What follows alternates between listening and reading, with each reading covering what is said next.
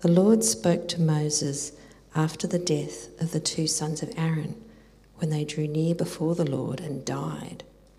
And the Lord said to Moses, "Tell Aaron your brother not to come at any time into the holy place inside the veil before the mercy seat that is on the ark, so that he may not die.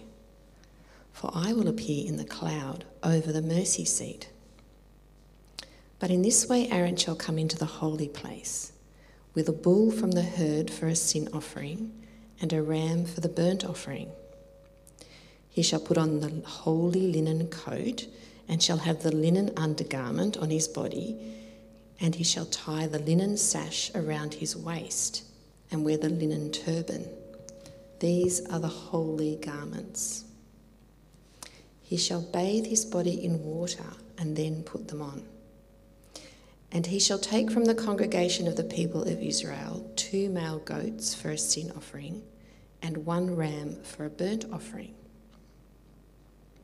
Aaron shall offer the bull as a sin offering for himself and shall make atonement for himself and for his house. Then he shall take the two goats and set them before the Lord at the entrance of the tent of meeting. And Aaron shall cast lots over the two goats, one for the Lord and the other for Azazel. And the Lord shall present the goat on which the lot fell for the Lord and use it as a sin offering. But the goat on which the lot fell for Azazel shall be presented alive before the Lord to make atonement over it, that it may be sent away into the wilderness to Azazel. Aaron shall present the bull as a sin offering for himself, and shall make atonement for himself and for his house. He shall kill the bull as a sin offering for himself. And he shall take a censer full of coals of fire from the altar before the Lord, and two handfuls of sweet incense beaten small, and he shall bring it inside the veil, and put the incense on the fire before the Lord, that the cloud of the incense may cover the mercy seat that is over the testimony, so that he does not die. And he shall take some of the blood on the bull and sprinkle it with his finger on the front of the mercy seat on the east side, and in front of the mercy seat he shall sprinkle some of the blood with his finger seven times. Then he shall kill the goat of the sin offering that is for the people, and bring its blood inside the veil, and do with its blood as he did with the blood of the bull, sprinkling it over the mercy seat and in front of the mercy seat. Thus he shall make atonement for the holy place, because of the uncleanness of the people of Israel, and because of their transgressions, all their sins. And he shall do for the tent of meeting, which dwells with them in the midst of their uncleannesses. No one may be in the tent of meeting from the time he enters to make atonement in the holy place until he comes out and has made atonement for himself and for his house and for all the assembly of Israel." All right, got the picture? We're going to head to Hebrews chapter nine, verse one. That's on page one two zero eight, the Pew Bibles, one two zero eight. "Now even the first covenant had regulations for worship and an earthly place of holiness. For a tent was prepared, the first section, in which were the lampstand and the table and the bread of the presence. It is called the holy place.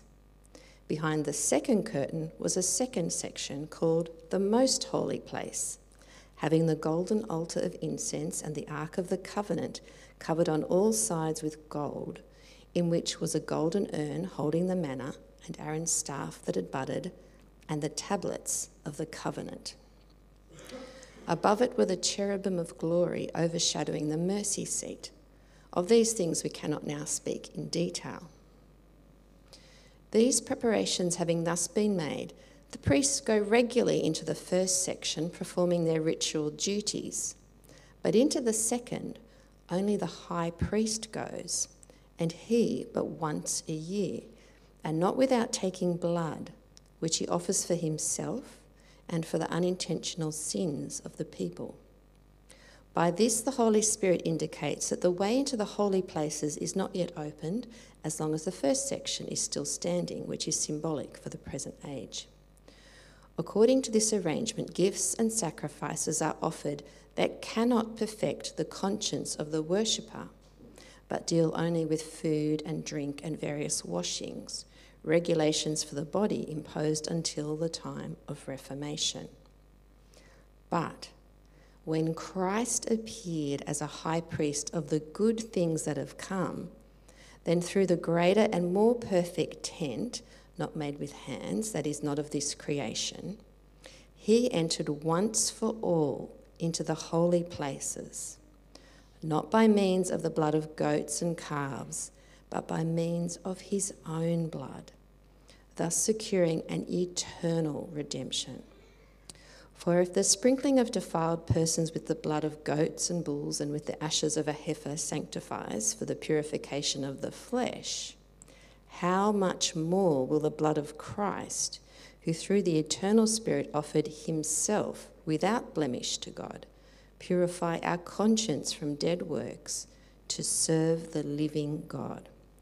Therefore, he is the mediator of a new covenant, so that those who are called may receive the promised eternal inheritance, since a death has occurred that redeems them from the transgressions committed under the first covenant.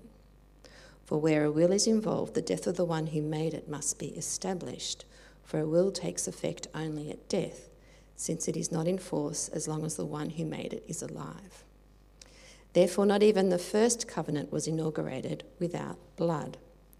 For when every commandment of the law had been declared by Moses to all the people, he took the blood of goats and calves with water and scarlet wool and hyssop, and sprinkled both the book itself and all the people, saying, "This is the blood of the covenant that the God that God has commanded for you." And in the same way, he sprinkled with the blood both the tent and all the vessels used in worship. Indeed, under the law, almost everything is purified with blood, and without the shedding of blood, there is no forgiveness of sin. Thus it was necessary for the copies of the heavenly things to be purified with these rites, but the heavenly things themselves with better sacrifices than these. For Christ has entered not into holy places made with hands, which are copies of the true things, but into heaven itself, now to appear in the presence of God on our behalf. Nor was it to offer himself repeatedly, as the high priest enters the holy places every year with blood not his own, for then he would have had to suffer repeatedly since the foundation of the word, but as it is of the world. But as it is, he has appeared once for all at the end of the ages to put away sin by the sacrifice of himself. And just as it is appointed for man to die once, and after that comes judgment, so Christ, having been offered once to bear the sins of many, will appear a second time, not to deal with sin, but to save those who are eagerly waiting for him.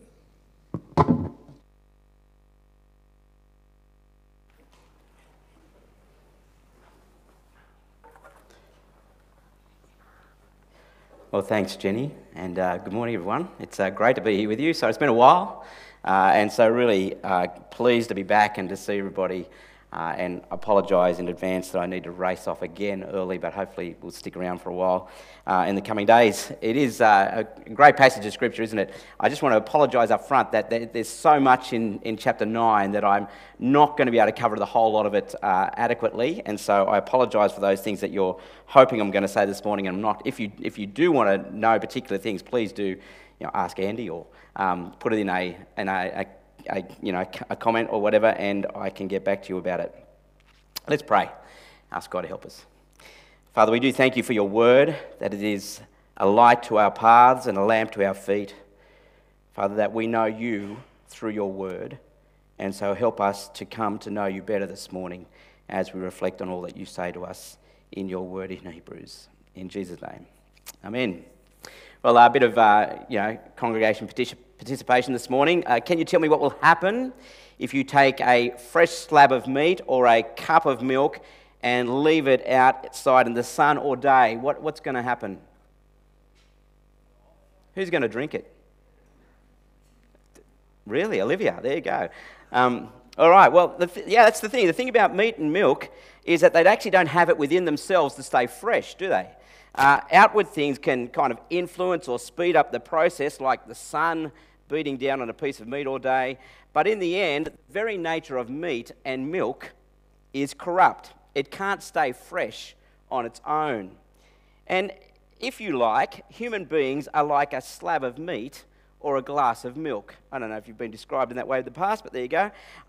I don't mean that we'll kind of start to smell in a few days and decay if we're left unattended, although I've seen it happen to a few teenagers before.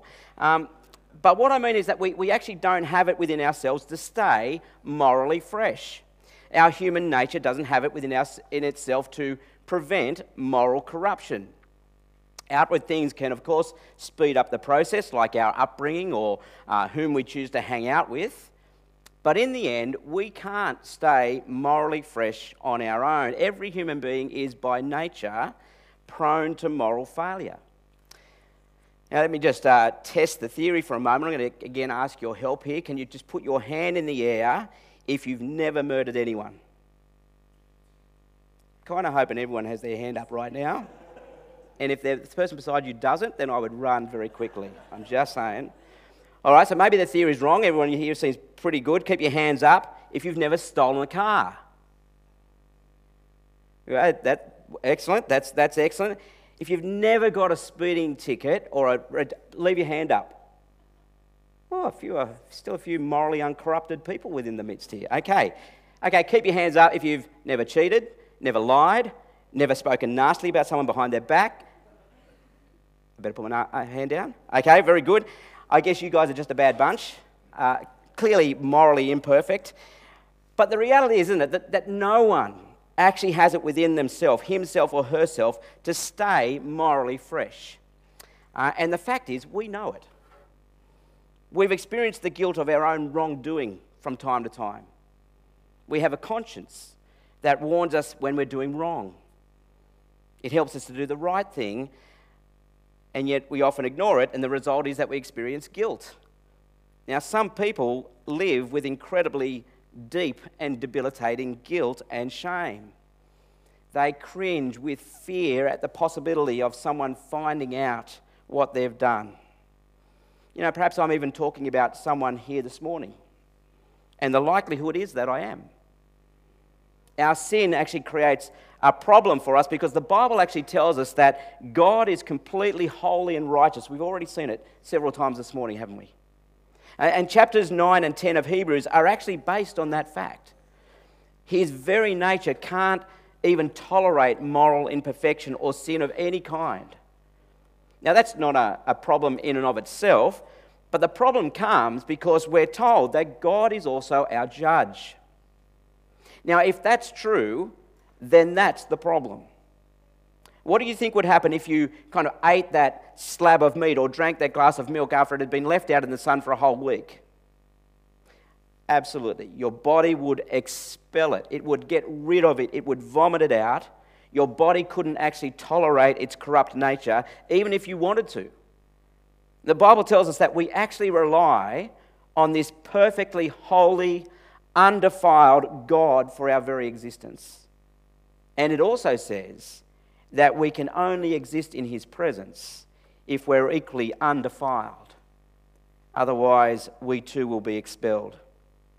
See, the problem is that our natures are corrupt. We know we sin. Our consciences bear witness that we're guilty.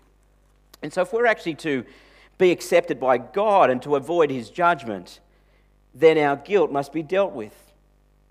Now, can I say that if sin doesn't matter to you, then this chapter will be very boring. Because this is a chapter that reminds us that our sin is very serious, but that God loves us so much, and he has made a way to cleanse us from our sin. It's good news, isn't it? You know, what are some of the ways in which people, do you think, try and deal with their guilt for things they've done wrong? I actually asked the staff that question earlier this week. Uh, here's, here's five ways that I've heard of and that the staff came up with. Uh, people try to forget it. They just, just kind of block it out and try and move on. Or, or maybe they just kind of downplay it. It wasn't really that bad. Or perhaps they, they want to justify it in some way. Or, or fourthly, maybe they just want to blame someone else. That is, if they hadn't have done this, well, then I wouldn't have acted in that way. Or perhaps from time to time there are people who actually deal with their guilt by confession, confessing that they've actually done the wrong thing. And, and actually of those five ways, confession is clearly the best of those ways, because you've actually done something to deal with the problem appropriately. You've admitted something that is true, even if you may still need to do something to make up for what you've done. But in the end, how can our guilt before a holy God be dealt with? Well, that is ultimately what Hebrews nine and ten is trying to help us understand. Both the old and the temporary way that God had set up to enable people's guilt to be dealt with, but also the new and effective way by which we can now have guilt-free consciences. Uh, let's just pick it up, if you've got your Bibles open, in Hebrews chapter nine. Let me just start from the beginning in chapter nine, verse one. He says there, "Now even the first covenant had regulations for worship and an earthly place of holiness. For a tent was prepared, the first section, in which were the lampstand and the table and the bread of the presence. It is called the holy place. Behind the second curtain was a second section called the most holy place, having the golden altar of incense and the ark of the covenant covered on all sides with gold, in which was a golden urn holding the manna and Aaron's staff that budded and the tablets of the covenant. Above it were the cherubim of glory, overshadowing the mercy seat. Of these things we cannot now speak in detail." Now, in the uh, Old Testament, the way in which Israel related to God revolved around an earthly tabernacle or a temple. Uh, the tabernacle was, and you can see it there on the screen, was the tent that the uh, Israelites carried around with them and set up in each place that they settled. Uh, it was later superseded by the temple that was built in Jerusalem, but both the ritual and the layout were essentially the same. You can just see it there on the screen.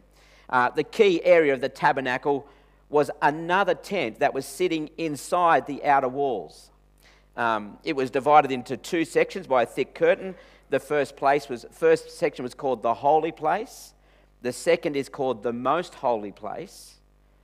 And it's the area that we have just read being described there in verses one to five. Now notice that they get their name from the character of God. That is, God is holy, and the place is called holy because this is where God chose to be present with his people. Now the author also refers to the articles that are kept in this holy place, and, and they're very significant. Uh, none more significant than the Ark of the Covenant. Uh, here's a, a bit of a depiction of it there for you to see. It, it was a, a portable chest uh, made out of wood overlaid with gold.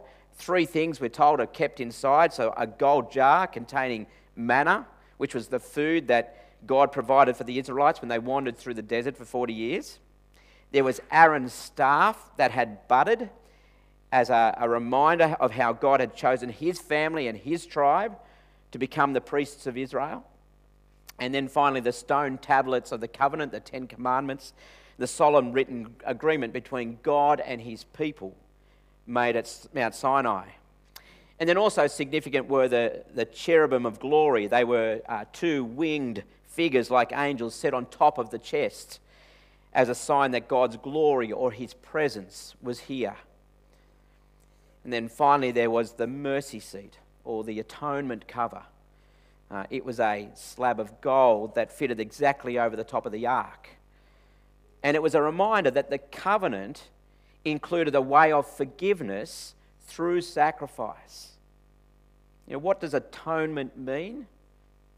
Well, it's the means by which God and people are reconciled to one another or made at one. Now, someone has coined the phrase at one-ment from atonement. It's the, the turning away of anger. And in this case, it's the righteous anger of God at us for our sin against him. And the Bible doesn't shy away from the fact that God is angry with humanity because of our sin, but he's also a God of mercy. And, and this most holy place was the place of access to God, the place that was set up by God's initiative. He's the one who actually provides the way to be forgiven, but could only come about by sacrifice. Uh, let me just take a moment to show you the seriousness of the problem and why we why the need for sacrifices. Well, so we read from Leviticus sixteen before. Uh, let me just pick up the very first few verses there of Leviticus sixteen, which talks about the Day of Atonement in the Old Testament. So the Lord spoke to Moses after the death of, he, of the two sons of Aaron, when they drew near before the Lord and died. And the Lord said to Moses, "Tell Aaron your brother not to come at any time into the holy place inside the veil before the mercy seat that is on the ark, so that he may not die. For I will appear in the cloud over the mercy seat. But in this way Aaron shall come into the holy place, with a bull from the herd for a sin offering and a ram for a burnt offering." And so Leviticus sixteen begins with a warning, stay away. You couldn't just walk into the holy place and approach God. Not even Aaron the high priest could walk in, or he would die. His two sons had died trying, and you, you read it earlier in, in chapter ten of Leviticus. Our sin cannot enter the presence of God's holiness. Sin separates people from God and needs to be dealt with. And so even the high priest, when he was to enter the most holy place on behalf of the people, had to have his own sin dealt with. And so a bull would be taken. And the high priest would press his hand down on the head of the animal to signify a transferal of guilt, a transferal of his sin and the people's sin to the animal. And then he... And then He would slit the throat of the bull, collect its blood to sprinkle on the altar, and burn it as a sacrifice, a sin offering for himself and for his people. Have a look at what Hebrews has to say about it in verses six and seven there of chapter nine. These preparations having thus, having thus been made, that is the setting up of the tabernacle, the priests go regularly into the first section performing their ritual duties. But into the second, only the high priest goes, and he but once a year, and not without taking blood, which he offers for himself and for the unintentional sins of the people. See, this sacrificial system was an act of God's mercy that enabled sinful humanity to find forgiveness. God wants to forgive the sinner. That's why he had a Day of Atonement. It's also why he sent the Lord Jesus, as we'll see. And so the whole system is, is set up by God's initiative. I mean, he's the one who provides the way. It's not set up by humans. But it was also a reminder to the people of their inadequacies and their inability to really get close to God. And, and we can see it in that only the priests were actually able to enter the holy place. And then only the high priest could enter the most holy place. And he could only do that on...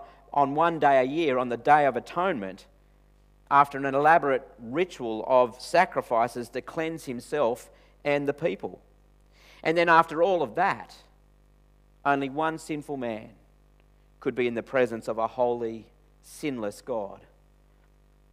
And so for the people themselves, there was actually no direct access to God. Their only access was through the priests or through the high priest, who sacrificed an animal for a, a sin offering, shedding its blood to make atonement and cleanse the people from their sins. You see, the, the Day of Atonement actually tells us of the, the power of blood. I mean, the animal dies because the wages of sin is death. It's actually what we call a substitutionary atonement. You may have heard that those words before. Uh, the animal doesn't deserve to die, you do. The animal is your substitute. The blood is spilt because when we drain your blood, you're dead.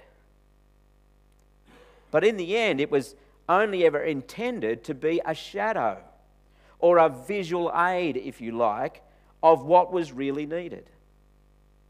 Have a look at the outcome there from the second part of verse nine. According to this arrangement, gifts and sacrifices are offered that cannot perfect the conscience of the worshipper, but deal only with food and drink and various washings, regulations for the body imposed until the time of Reformation. Now, the old covenant system of dealing with our sin and getting right with God was ultimately inadequate, because it actually couldn't clear the consciences of the people. Something else was needed. A new and better way was needed. And so have a look at a couple of verses with me. So verse eleven firstly. So verse eleven, but when Christ appeared as a high priest of the good things that have come, then through the greater and more perfect tent, not made with hands, that is not of this creation, he entered once for all into the holy places. And then skip your eyes down to verse twenty-four.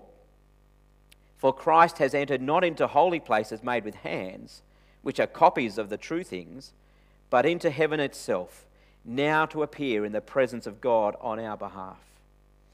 See, if, if the high priest entered into the most holy place, then our author wants us to know that Jesus himself entered into the most holy place. That is, Christ came as our high priest. And instead of entering into an earthly, man-made tabernacle, he entered into the real, the ultimate tabernacle. He entered into the heavenly sanctuary of God himself. Christ has entered in heaven, entered heaven itself, and he didn't stand in front of a gold-plated chest. He came before God, representing us, having died as the sacrifice necessary to pay for our sin.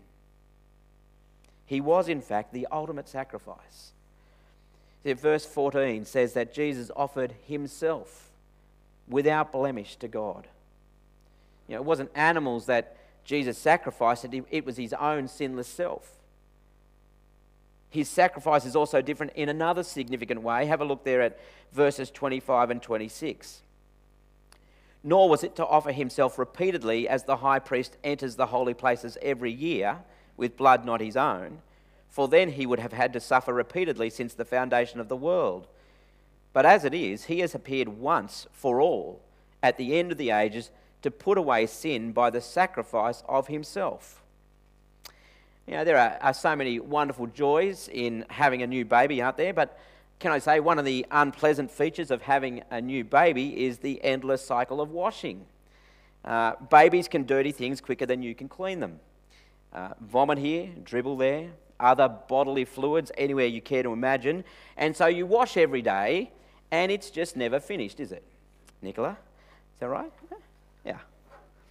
And you never feel as if you ever get anywhere. Your job is, is never done. There's no job satisfaction. It doesn't matter how much work you do. You, it's never any closer to completion, is it? And you see, the, the old earthly system of sacrifice for sins was actually just like that. The sacrifices were never finished. The job was never complete. Day after day, year after year, the sacrifices had to continue being made. Why? Well, chapter ten, verse four tells us, for it's impossible for the blood of bulls and goats to take away sins. So the endless cycles of sacrifices were actually a constant reminder that people are essentially sinful and they were never able to ultimately do what was needed. They couldn't ultimately deal with sin and cleanse our consciences so that we could approach God. So the old system uh, may not have worked fully, but it did have a job to do. That is, it points forward to the death of Jesus. And God actually was giving us a visual aid, a visual aid of what was ultimately required, a sacrifice that would achieve real and lasting forgiveness and cleanse the conscience. So Jesus is the one who gave his own blood to be shed for us. And he did it once and for all, verse twenty-six says. His sacrifice worked to take away the sins of many. And in verses twelve and fourteen, he did what no number of sacrificial animals by mere men could ever achieve. That is, see what he says? He secured an eternal redemption for us and purified our consciences. See, the best worship that uh, human beings could offer God could not do the job it was supposed to do. Human beings remained stained with sin. Animal sacrifice only worked until the next sin. And so Jesus' perfect sacrifice ex- secured an eternal redemption, a once-for-all redemption. He took away our guilt. He cleansed our consciences once and for all. And you see, here's what the author of Hebrews actually wants his readers to understand. You know, they, they're actually facing persecution for their Christian faith. And he's been urging them to hold fast to Jesus, because nothing is worth letting go of Jesus. And, and if they're Jewish people who have become Christians, as, as seems to be the case, then they may have been tempted to go back to Judaism, which was a protected religion. But the old covenant, with all of its rituals, could never cleanse the conscience, could never redeem us from our sin, could never secure our eternal redemption, could never ensure we would receive God's promised eternal inheritance under the new covenant. And yet all of these things are fulfilled in Jesus Christ. Our sins remembered no more, our consciences purified, our future secure. See, how did Jesus do this? He did it on the cross. See verse fifteen. Therefore he is the mediator of a new covenant, so that those who are called may receive the promised eternal inheritance, since a death, the death of Jesus, has occurred that redeems them from the transgressions committed under the first covenant. You see, it actually doesn't get any better than this, especially when you understand your destiny. Now, I remember a camp I was on once. Uh, we had a competition. Uh, we needed to, there was a line, and we needed to jump from a standing still and just see how far we could jump. It was a little competition we were running. One guy thought that he had come up with a way to beat everyone else, and so he put a chair uh, on the line, and he launched himself off the chair, hoping that the height would get him further along. But as he jumped, the chair flung out from behind him, and he landed straight on his face, and very shortly after in hospital because of the damage that he'd done. And if that guy had understood what was destined to happen to him, he wouldn't have done what he did. But God has made clear what the destiny of every man, woman, and child is in chapter nine, verse twenty-seven. See it there? And just as it is appointed for man to die once, and after that comes judgment. See, here is the destiny of every single person: to die, and then to stand before the holy God of the universe to face judgment.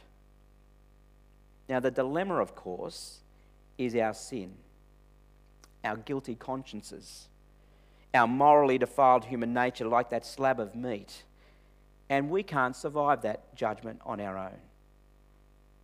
But Jesus has provided a way to face our destiny unscathed.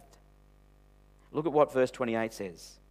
So Christ, having been offered once to bear the sins of many, will appear a second time not to deal with sin, but to save those who are eagerly waiting for him. See, what a powerful gift God offers us. God offers Christ, the ultimate sacrifice to bear our sins, yours and mine, once and for all. And instead of coming to judge, or as our judge, he comes to save us. He secures our eternal redemption. See, that's what redemption means. It means cleansing from defilement so we can enter God's presence and live. So how's your conscience? Do you know the joy of a cleansed conscience? Or are you perhaps racked with guilt that you haven't accepted God's conscience cleansing forgiveness for? You know, as I was reflecting on this passage, I thought, you know, the danger today really is that I haven't actually told you anything you don't already know. You're sinful, you've heard it. Jesus died for you, you know that. So why do some of us still live with sin and guilt?